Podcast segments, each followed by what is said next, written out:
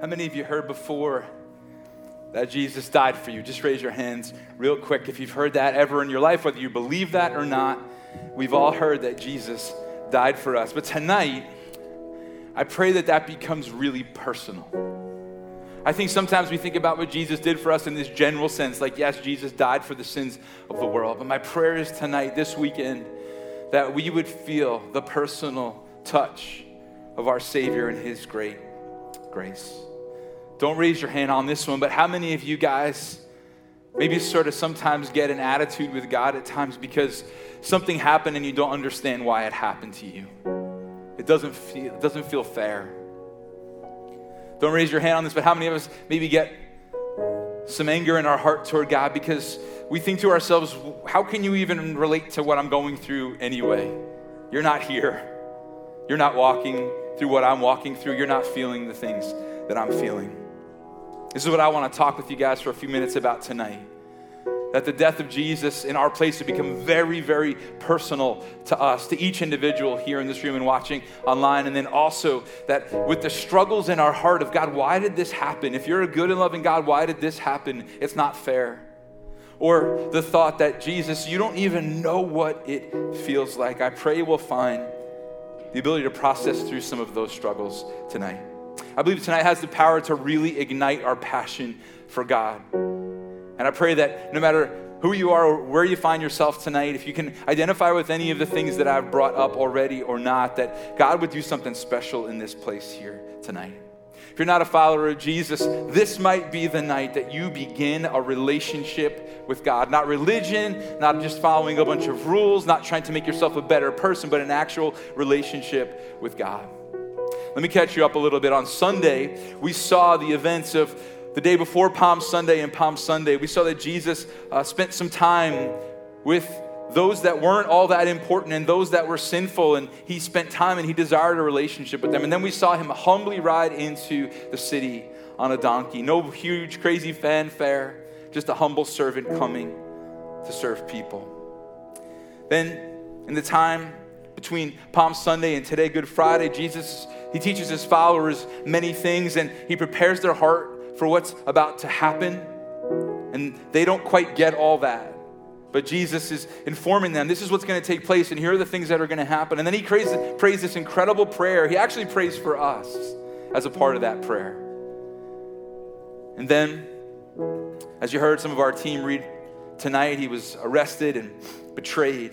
And it says in Luke 23 2, you can read with me, and they begin to accuse him, saying, We have found this man subverting our nation. He opposes payment of taxes to Caesar and claims to be Messiah, a king. So Pilate asked Jesus, Are you the king of the Jews? You have said so, Jesus replied. Then Pilate announced to the chief priests and the crowd, I find no basis for a charge against this man. But they insisted. He stirs up all the people all over Judea by his teaching. He started in Galilee and has come all the way here.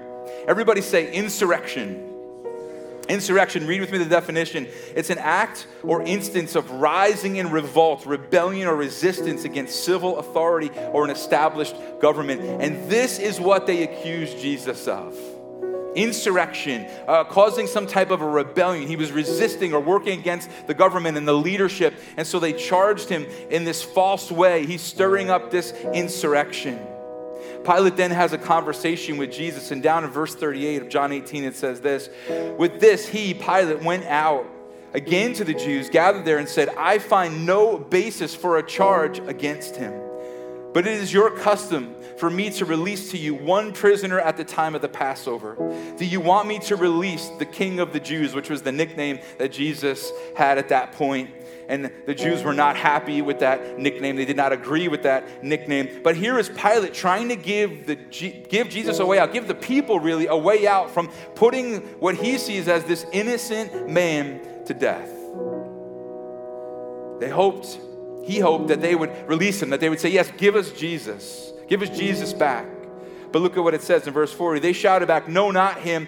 Give us Barabbas. Now, Barabbas had taken part in an uprising. Look at the screens real quick. The, the Greek word for uprising is lestes, and guess what it means? Insurrectionist. Think about that. Jesus is falsely accused of insurrection. And the man who actually committed insurrection or this revolt, the two swap places. Do you see the power of that? Do you see how personal that is? Jesus would literally be imprisoned and eventually executed in the place of the actual insurrectionist. Do you see how personal this is? This isn't Jesus just dying for the sins of the world. This is, yes, it is that, but it's, it's also Jesus dying for the pride in my heart, Doug Jansen's heart, the jealousy in my heart, the anger in my heart, the sinful things I've done in my life, and the things you've done in your life. It's not just this general, zoomed out, Jesus died for the sins of the world. Yes, that's true, but it's so much more personal than that. And maybe you're here tonight and you've been guilty of insurrection, and maybe not. Maybe none of us even knew what that word meant a few minutes ago. But here we find ourselves saying, wow, maybe I didn't do that, but there are so many things I have done. And I just think a lot of the Christians in this room, man, we've sung the songs, we've heard the sermons, and we know Jesus died for us. And I believe we believe Jesus died for us, but I just pray tonight it would become so personal. He died in your place. As he and Barabbas switched spots, he and you switch spots. See, here's what I need you to see tonight. You're Barabbas. I'm Barabbas. We are Barabbas. And Jesus died in our place. If you and I have sinned by losing our temper or sexual sin or hate in our heart or gossip behind someone's back or stolen something or lied about something, Jesus died for each and every one of those specific sins in each of our lives, just as he died in the place of Barabbas for that sin he had committed. Barabbas didn't just find himself guilty of insurrection, he was also found to be a murderer. Barabbas got away with murder. When my kids were little, we were watching a Mets game one night, and there was this certain player on the Mets a while back, and he just kept finding himself in legal trouble. He kept on doing really stupid things and getting in trouble, getting himself in trouble. But the Mets weren't doing anything about it. And so I made this statement as my kids were little and were watching the game. I just said, Man, they let this guy get away with murder. And they kind of just stopped and looked over at me. I said, oh, No, no, no, no. He didn't really commit murder. He hasn't really gotten away with murder, but Barabbas did. Because Jesus was killed in his place. This is your story and mine. And I think sometimes we forget how personal it is to each of our sin struggles. And I think this is important because I'm not trying to make you feel bad for your sin. I'm trying tonight to help you see how beautiful the gift is you've been given. That Jesus gave his life personally for your struggles, for your doubts, for the hate in your heart, for the pride in my heart, for the jealousy in our hearts collectively. He it became so specific. Now, some scholars point out that Barabbas' full name may have been Jesus Barabbas. And Jesus Barabbas means son of father. Okay? And so think about this. If that's true, and his name was Jesus Barabbas, son of father, then when these people are calling out the name that they want released to be free, they're choosing between Jesus Barabbas, son of Father, and Jesus Christ, son of God. And they choose to let Barabbas go. This is a picture of you and a picture of me.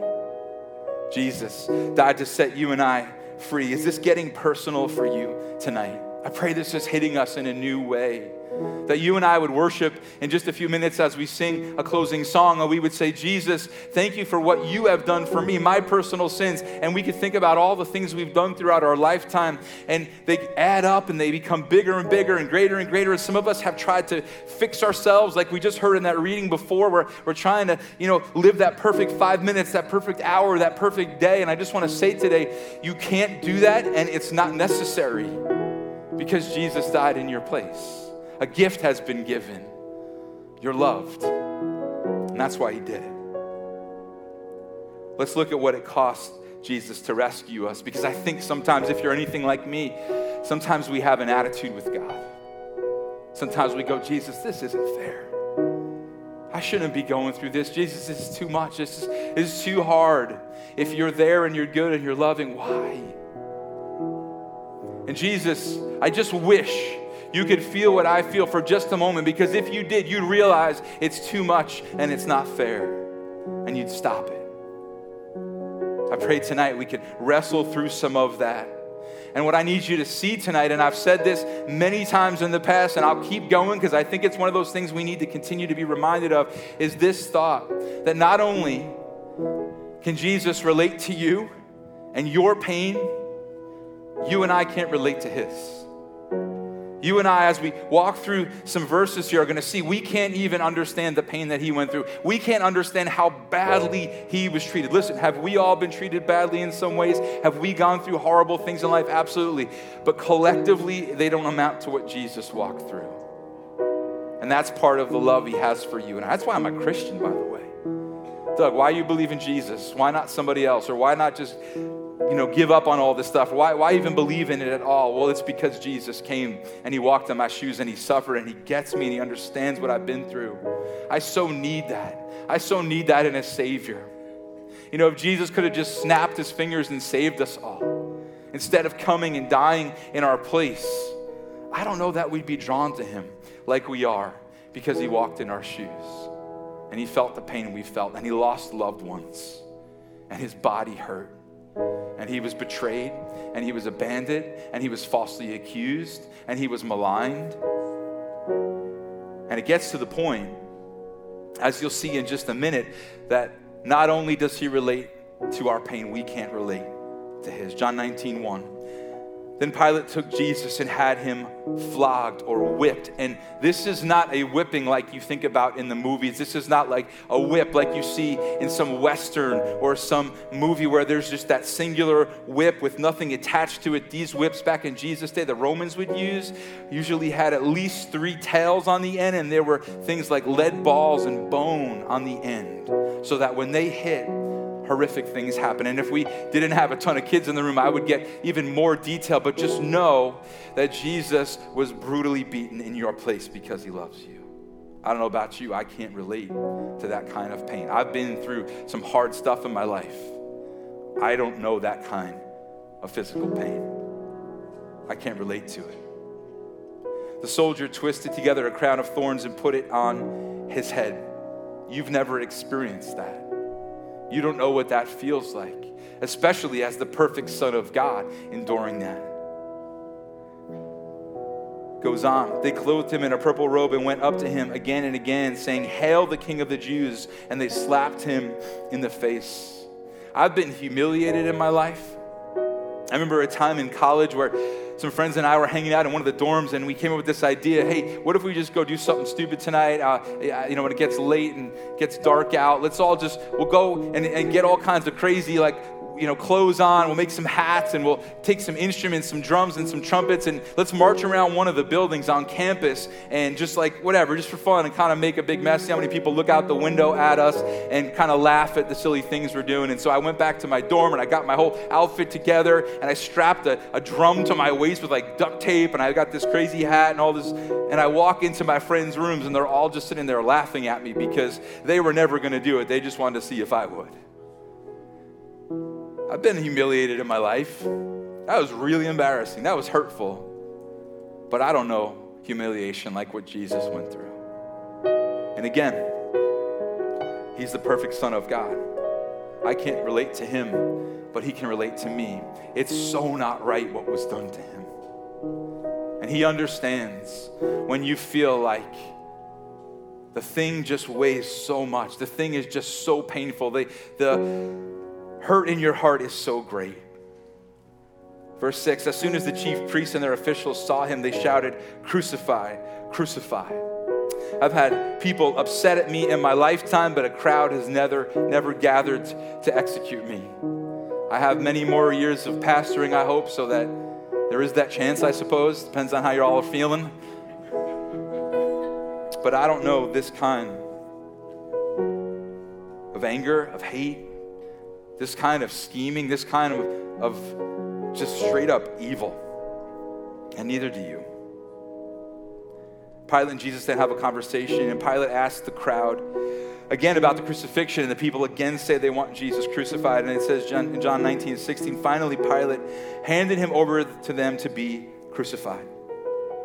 He handed Jesus, the Son of God, Jesus Christ, the Son of God, in the place of Jesus Barabbas, son of father, The insurrectionist, the murderer. Jesus is handed over for execution. I don't know what that feels like, and either do you. I'm not trying to minimize what you've been through. I hope you know that. I just want you to see what he's been through. And I want you to see that there was love in his eyes every step, step that he took and every painful thing he endured. So the soldiers took charge of Jesus. Verse 17, carrying his own cross, he went out to the place of the skull, which in Aramaic is called Golgotha. There they crucified him, and with two others, one on each side, and Jesus in the middle. I can't relate to being executed. And listen, even more than that, I can't relate to being executed for something I didn't do. And more than that, I can't relate to being executed for something I didn't do alongside people who did do the things that they were charged with. Has everyone, anyone ever accused you of something you didn't do? Can you imagine being killed for that thing you didn't do alongside people who did do that thing you do? That, that you didn't do? Can you imagine the pain of that, the hurt of that? Can you imagine the association of that? Sometimes we just want to clear our name. We just want to wipe, you know, the deck clean of accusation or misunderstanding. And here's the perfect Son of God alongside sinners, giving his life for you and for me. I can't relate to that.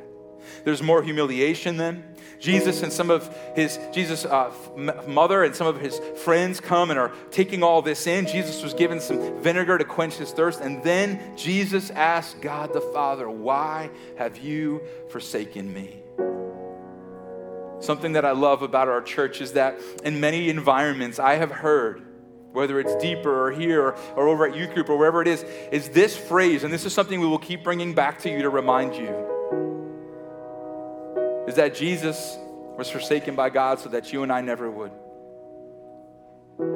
That he was forsaken that, that one time because the sins of the world were on Jesus. And part of the punishment Jesus endured on our place was God's judgment against your sin and my sin, our specific sin on our Savior. And so he turned his back on Jesus. I can't relate to that. I will never relate to that you will never, as a follower of Jesus, know what it's like for God the Father to turn his back on you. Listen, sometimes it feels like it, and that's the moments where we get an attitude. That's the moments where we go, This isn't fair. This is the moment where we say, God, if only you knew what I felt. Can you see tonight that Jesus knows exactly how you feel? And he bore the weight you and I have never had to think about carrying. And so, yeah, he can relate to your pain, but you and I cannot relate to his. Then Jesus gives up his spirit and dies in our place for our sin. Has Jesus' death on the cross become personal for you tonight? Yes, he died for the sins of the world. John 3:16, right? The whole world for those who would believe. But man, me, Doug Jansen, right here and right now, I just wanted to hit me as an individual, as a follower of Jesus, as someone who has fallen time and time again and done the wrong thing over and over again, that Jesus died in my place for my sin. And the same is true for you. Have you seen the horrors of what Jesus went through? If there was ever a not fair moment, it was when Jesus was placed on the cross. If there was ever a this should not be moment, it was when he was beaten and slapped and spit upon and whipped and brutally beaten. And yet he did that, that you and I would know him. Spoiler alert. We'll be back here Sunday, and Jesus rises back from the dead. If you're here and you don't believe that that could happen, we're going to talk about that. If you're here today and you're going, I don't even care if it happened because I'm just angry at God, we're going to talk about that on Sunday. But tonight, I pray that it's become so personal and you've seen in such an incredibly real way that Jesus gets you. Why am I a Christian? Because the Savior died in my place who was perfect. Why am I a Christian? Because someone loves me unconditionally. Why am I a Christian? Because I should have been executed and Jesus was executed in my place for my specific sin. There's no one else who's done that, and you can't do that for yourself. I'm so thankful for a Savior who served us and loved us and treated us like He did. Listen, we're going to go through pain in this life. We already have. But there's a Savior always understanding it, always able to uphold us, always able to walk with us and carry us and look at us in the face and say, I know what you feel. I felt it too. And listen, I chose to feel it because I love you so much. I know what it feels like to feel like this is something that never should have happened because Jesus had every right to say, Hey, I I'm out, man. I'm, I'm, I'm not doing this. I'm not dying for humanity. I've, I've walked among them. I've suffered, but, but this is too much. This, this would not be fair. And yet he gave his life anyway. So that in all of our moments that feel so unfair, he can say, I understand that too. He loves you.